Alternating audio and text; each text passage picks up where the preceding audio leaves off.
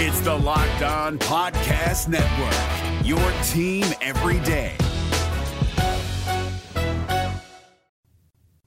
We're fixing to have us a good day. Bring him in there. Let's go. This is Locked On Auburn, your daily Auburn Tigers podcast. Zac Blackerby, Michael Pappas here with you. Today's show is going to be the second part of our conversation with former Auburn quarterback Jason Campbell. If you did not hear the first part of it, go ahead to yesterday's show and then come back uh, to, to listen to this one. So, oh, yeah, we're going to jump right back into it with Michael asking him a question. You've brought up your NFL career uh, a few times and how your time in the NFL is different. Um, you played for the Redskins, the Raiders, the Bears, the Browns, and the Bengals. Um, those are those might be the five worst run organizations in the NFL. Um, Yeah. was that intentional after a certain point where you just like I'm just gonna go because I mean the Browns were the fourth team you played for like come on yeah, it was tough, man. Uh, you know, in Washington, every year my numbers went up, even with all the chaos, uh, you know, uh, going on around me. But uh, at the same time, you know, yeah, I enjoy living in D.C. Uh, then I go to Oakland. You know, Oakland had a winning quarterback since Rich Gannon, and I go 12 and seven as a starter. And the first year we're eight and eight, and I start 12 games and go eight and four. And then the next year, um, you know, we played next year we start off five and two, four and two, five and two, and I break my collarbone.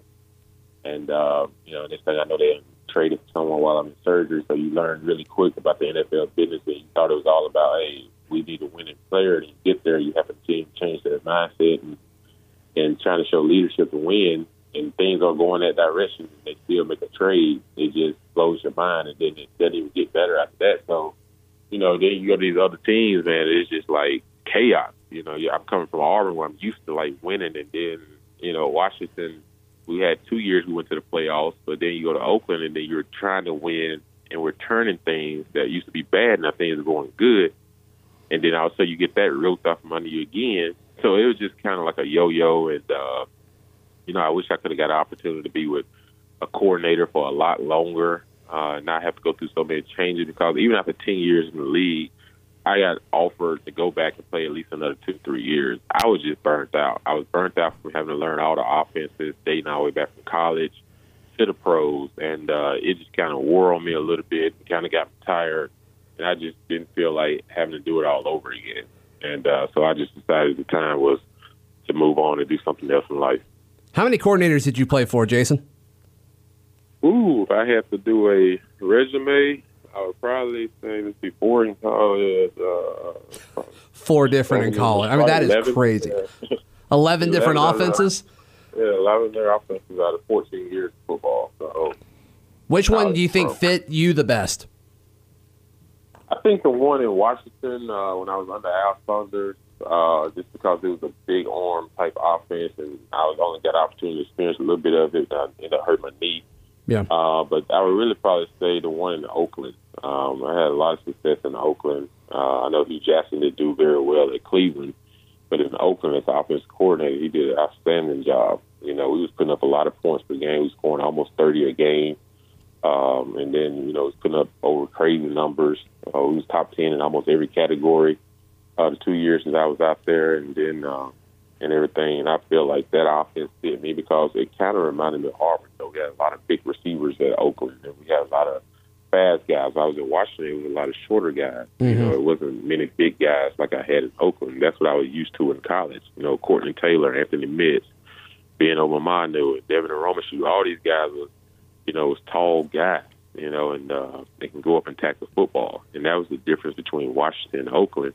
I felt back at home in Oakland because all my receivers were six two, six three, you know, big receiver guys can go get the football, and that makes a huge difference in a lot of ways because you know when you're playing against those defensive linemen, that some of them six seven and six six, and you know coming at you, you know to be able to still see your target and uh, and everything, and and not have to be so accurate with the football when you have a shorter guy with a bigger DB on it.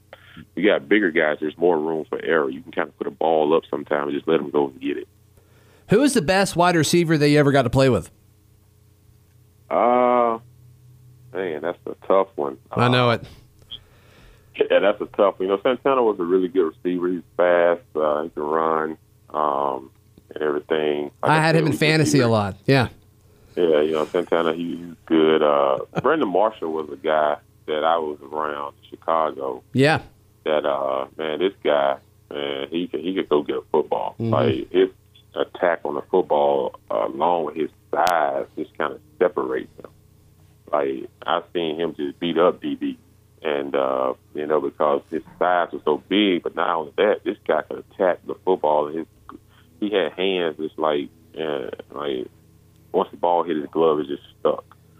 So I would probably say you know him him and uh, Santana at that at that level was two of the better guys that I played with at the position. When was the last time that you threw a football? uh, I was preparing this year to, to throw down in the spring for the uh, the, the, the the throwback Oh, game. yeah. Last year I coached and I was offensive coordinator and uh, and everything. But this year, yeah, I was preparing to play a little bit, and uh, of course that got wiped out. So I started to pick up the football about a week um, into March. I said, you know, I want to go out there and just because people have these high expectations. No matter if you've been out of football five years, they expect you. they expect you to still throw a football. Even though it was a fun game, I was like, they expect something. So I was just like, man, let me start throwing a little bit of a football so I don't embarrass myself. But that's probably the last time I touched the football. Is it like riding a bike? Did it come back pretty quick? Uh, something. Uh, not maybe throwing it so far down the field, but yeah, throwing the ball within five and ten yards. Yeah, that was pretty good. How far can you But throw throwing the ball down the field, you got my arm sore. How I had to guess now. I still, I still, could, if I had to go back and play in the NFL, I could still throw it and still be successful. Um, I could still probably throw it at least sixty-five yards, seventy yards in the air at my age.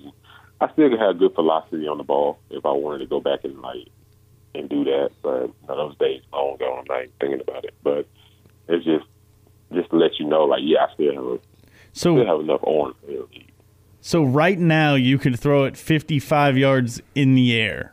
What could like I, I guess at your strongest, how far could you throw it in the air? Well, back in the day, I threw it. I think it was like seventy-seven yards one time. Uh, somebody got me at um, out in practice uh, in the air, where it goes in the air and where it falls at. Um, so that was, you know, that's pretty strong. And there's a couple games in my NFL career. Uh, you know, people look back at 2000 and gosh, I want to say 2008. You know, we playing the Saints, and uh, hit Santana Moss. I think I threw that ball about 60 some yards in the air on the post route for a game winner. Um, so I've had a couple of games where I launched um, before and, and everything, which is pretty fun. but, I bet. uh, I, I bet that's like the best feeling in the world. And then like once it connects, Yeah. and you know you, you end up winning the game because of it. All right, yeah, we had a couple at Auburn. Know what Devin Aroma should do, hitting him down the field. Uh, you know, I'd probably say my biggest moments though that I really enjoy. Yes, I had a couple game winners in the NFL where people go crazy, but I'd probably say, man, in college, um, that LSU game just always sticks with me because Yeah. we weren't able to. People don't realize how hard it was because we weren't able to practice outside that whole week. It was a hurricane week, Hurricane Ivan. So kids had left campus. They had already shut school down. So we were staying at the conference center at the time, and uh, we did walkthroughs every day. We did walkthroughs, faculty room walkthroughs, faculty room film study, all that. So Friday came, and they still hadn't decided they were going to play the game yet until Thursday. Thursday they announced that the game would still be played. So then Friday, we actually got some sunshine. We went outside. We did a walkthrough and a kind of a jog through practice. So then the next day is the game. And then we played the game. You know, LSU was defending national champs, and they were still loaded that year. I, I believe on that field there was some crazy. They said like almost 30 guys that played in that game was played in the NFL Yeah. and it felt like that. Like it was a bloodbath, uh, hit you in the mouth type game, and it was one of the realest football games I ever been a part of. And uh, I felt that game honestly for like two weeks after the fact. I was glad we had a lesser team the week after because my body was still beat up uh, before we got to Knoxville to play Tennessee. And um, man, I just remember that crowd going crazy. It just showed you how experienced our football team was. That's when I knew we had something special because Yeah. like we didn't practice outside, but guys knew knew how to study and prepare and connect and take it from the practice field. I mean, take it from the film room to the field without even practicing that week, a full practice. That's when I knew I said, okay, we have an experienced football team. Most teams can't just do that. And LSU was able to do it. We was able to do it. It was a knockout, drug out. We win the game at the end. And uh, and to me, that kind of charmed the moment for us that knew that 2004 year was going to be an awesome year. We'll jump back into our conversation with Jason in, in just a moment. Want to give a shout out to our friends at rockauto.com.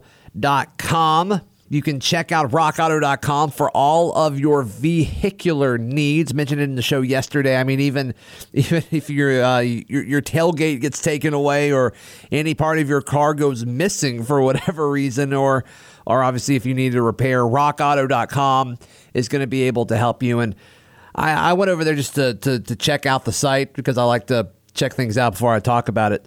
Uh, to kind of give you guys the best uh, best messaging possible, but I'm not a car guy, and it's very easy to use and it's very easy to navigate. So be sure to head over to rockauto.com and write locked on uh, in the How Did You Hear About Us box. Once again, that is rockauto.com.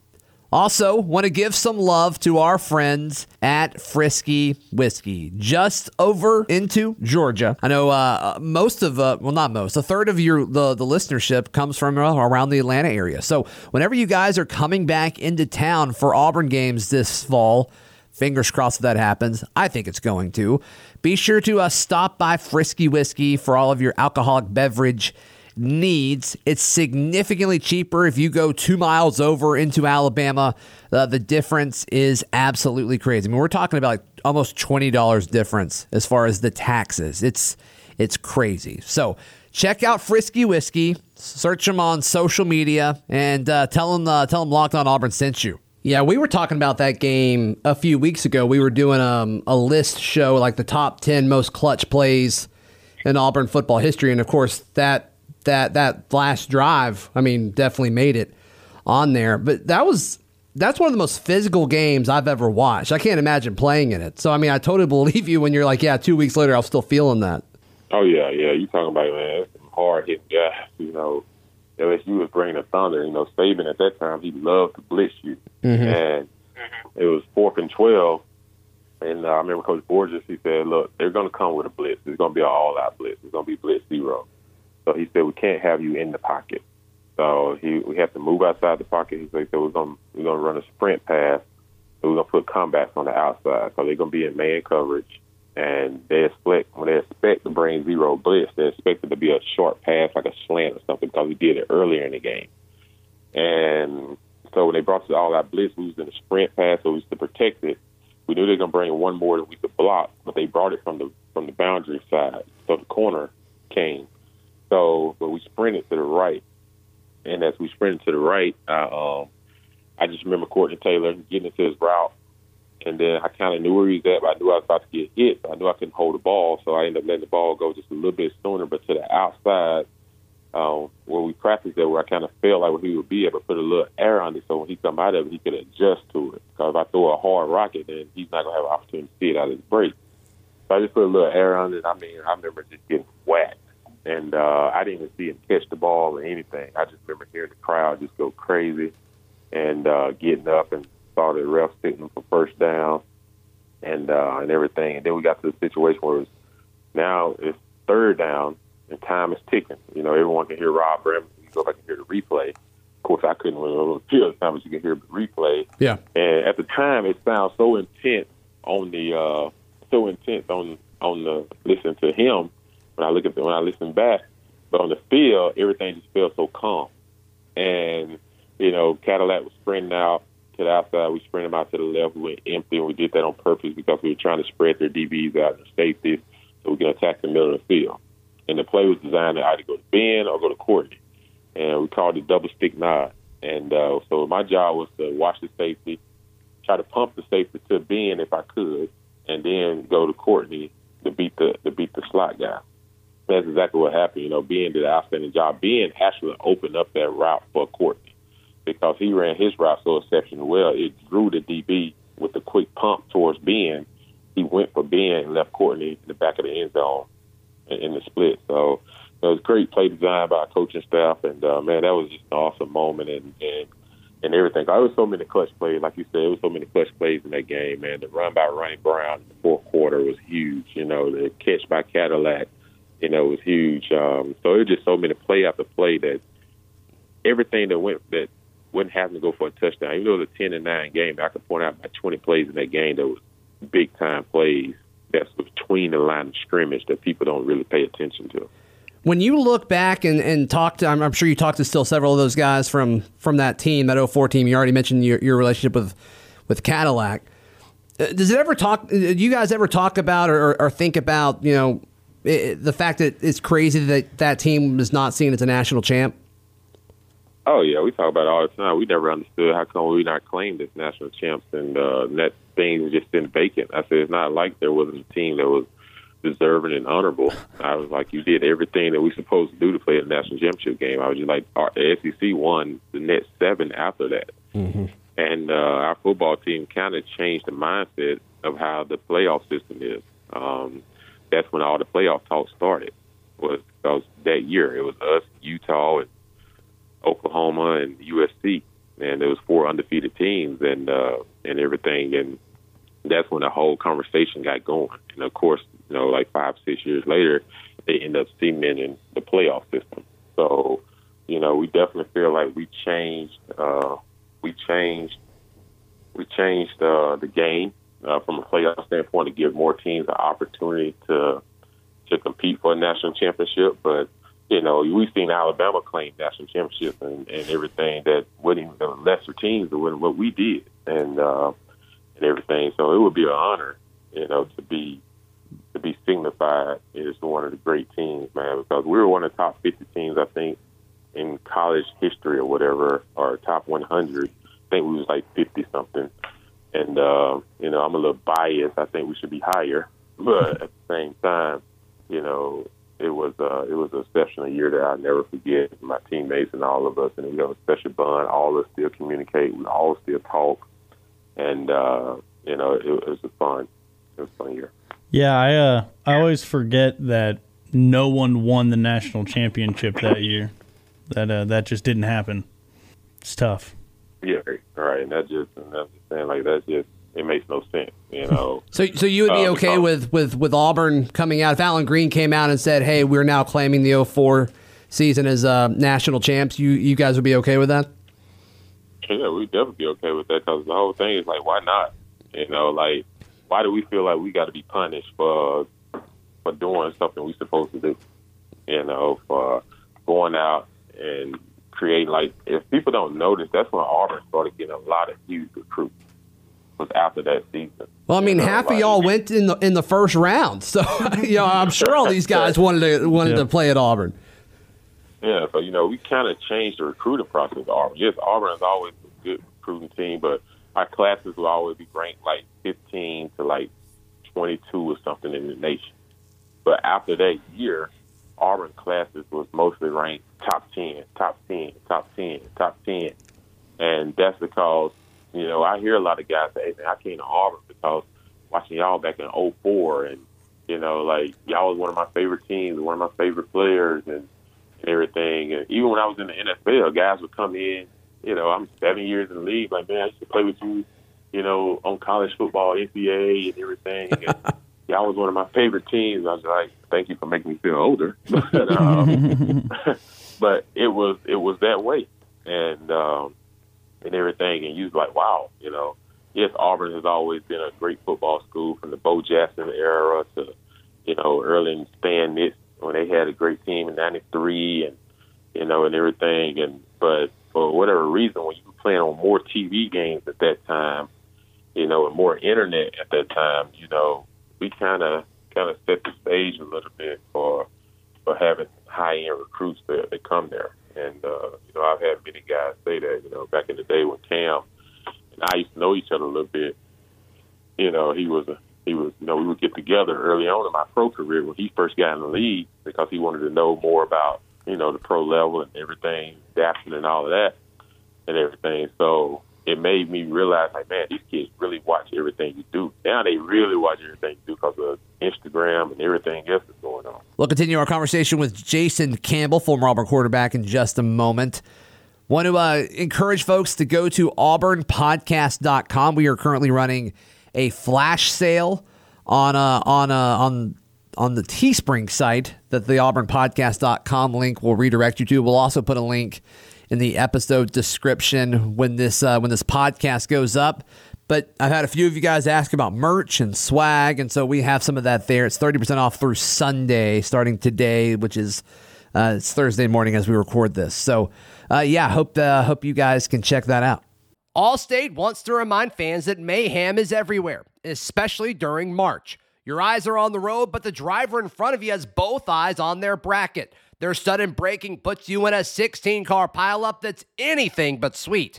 And if you don't have the right auto insurance coverage, the cost to repair this is worse than a busted bracket. So switch to Allstate, save money, and get protected from mayhem like this. Based on coverage selected, subject to terms, conditions, and availability, savings vary. Did you, uh, you know, th- there when when Bo Nix was named the starting quarterback, all these pictures came out of like him celebrating the 2010 season with with Cam. Uh, did you know Bo growing up? Was he around the program when when you were quarterback too? I didn't know Bo growing up, but Bo told me when I first met him. I walked up to him and I like, "What's up, Bo?" and everything. He was like, "Hey, what's up, Mr. Campbell?" And I was like, hey, "Dude, no, what's up, Mr. Campbell? He's like, "Uh, yeah, man, he was one of my favorite teams, man. Like I." I used to watch y'all all the time. He's like, man, I used to be glued to the TV when you was playing and uh, and everything. And you know, knowing his daddy, you know, Patrick, you know, who I know well, as uh, was kind of it's kind of unique, you know, to hear him say that, thinking like, dude, it's 15 years later. so that means at that time you had to be about three. Yeah. so, you know, and uh, and hear him talk about being glued to the TV at that age, it kind of reminded me of when my dad, my dad was a coach and uh, I was always around the game as well. So it kind of reminded me when he said that, like, no, I believe it because I was glued to TV as a young kid and glued to anything my older brothers and anything did in a sport because that's how I was because I was always around it. And my dad was always studying game tapes at home on teams and everything that we had to play. So it, I learned study habits at an early age as like preparing for the NFL. I mean, preparing for for high school ball and college ball. Like, so it wasn't a foreign language to me. So I can relate to both in that aspect of understanding, understanding, having that that understanding. When guys on the team are gonna wear number seventeen. Do you uh, sit them down and give them a talking to about like you know not to uh, besmirch the your uh, Besmirch? yeah your your you know that's a I don't know it's a sacred number. I'm here. sure he says to not besmirch it. Okay, I'm sorry. sure he says that. I tell you what, seventeen is a special number. It's a dear number to my heart. Uh, I always, you know, like guys wear it, and I was kind of looking to see like who's wearing it. For whatever reason, I see more receivers wearing the number than, than quarterbacks and uh, and everything. So I just like, you know, when I look out on the field, like, hey, that one seven looks pretty good. That's a good number. Um, but you know, my intent when I first came to Auburn was to wear seven. People don't know this. I uh, came to Auburn on my recruit visit. I had on number seven. Uh, that's what number I wore in high school was number seven. I was number seven in football and three in basketball. So I was recruited to come to Auburn to play both sports, and I was supposed to play both sports. And then, of course, after football season was over my freshman for freshman year, of course, Tuberville come to me and talk about, well, you want to compete for a starting job for the next four years, you need to be out here with your teammates. I was just like, well, dude, you promised me I could play both sports. I like, I love basketball. It was my first love. Basketball was actually my first love before football. And uh, so I ended up just having to let that go. And then Dancy was the other one because Dancy was supposed to be playing basketball with me as well. And uh, he was coming off a state championship the year before, and my team was 29 and three or something that year, and we got upset. So I ended up uh, just, um, you know, like I said, sticking to the quarterback position.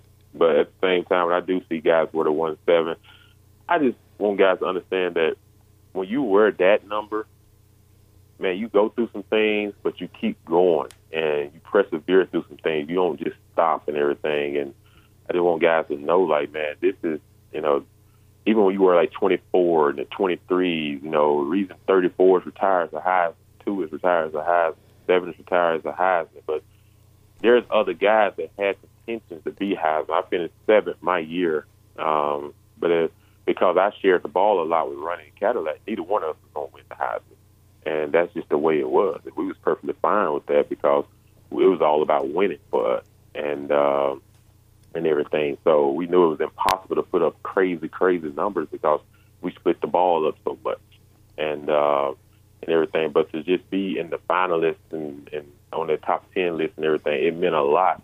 But at the same time, I don't think people realize how much you have to go through from all the stuff I had to learn to be where I ended up. And uh, I just want guys to take pride when they wear that number and work hard and and talk as less but work as hard and let your let your talking, I mean, let your walking do the talking for you by how hard you play. And even when it's good, you play hard. Even when it's bad, you hang in there. You know, you just keep going. So just understanding the history of the game. That's why I tell guys, man, you got four years you're renting that seat. And the four years you're at Auburn, what are you going to do with those four years in that seat that's going to make you be cemented in Auburn history or what's going to make a difference for the guy that's coming behind you that's going to take that same seat and he's got four years to rent that seat. So you got four years to do something special and to make history while you're there. And uh, that's what I always tell the guys. You know, just look at it as an opportunity because it doesn't last long. It's quick. Jason, we kept you uh, we kept you a bit longer than we thought this morning. Thank you so much for your time, man. We really really appreciate it. What are you up to these days, man? And I do a podcast show um, called Bleav in Auburn, B L E A V, uh, Believe in Everything Auburn. Um, and so I do that with Taylor Beth Davis, who's an Auburn graduate as well. So we cover everything in Auburn. Uh, people want to go to our podcast, Instagram is J Campbell seven. Twitter is uh, capital J C, um, lowercase A M underscore one seven. So man, I'm just trying to stay in the game as, as far as soaking up knowledge and getting it out to people. And uh, I do radio stuff, and I also do like and I go around speaking to high schools and everything uh, during football season. But I'm also a high school coach here at Johns Creek High School. I do quarterback, so I'm a voluntary coach. But those are some of the things that I'm into now, and uh, working on trying to get into some real estate. So you know, I'm just trying to you know just be more active and do some things I really like. Awesome, man. Well, thank you so much for your time this morning. And, uh, yeah, hopefully we can do this again soon, man. I appreciate it. You guys have a good one. Awesome stuff from Jason Campbell. Thank you so much for your time, brother. We really appreciate it. Follow Michael on Twitter at Couch Potato. Follow me on Twitter at Z Blackerby. Follow the show on Twitter at Locked On Auburn and on Instagram at Auburn Podcast. Also, rate the show on iTunes if you don't mind. It would really, uh, really help us out a ton. We'll see you tomorrow. This has been Locked On Auburn. It's the Locked On Podcast Network. Your team every day.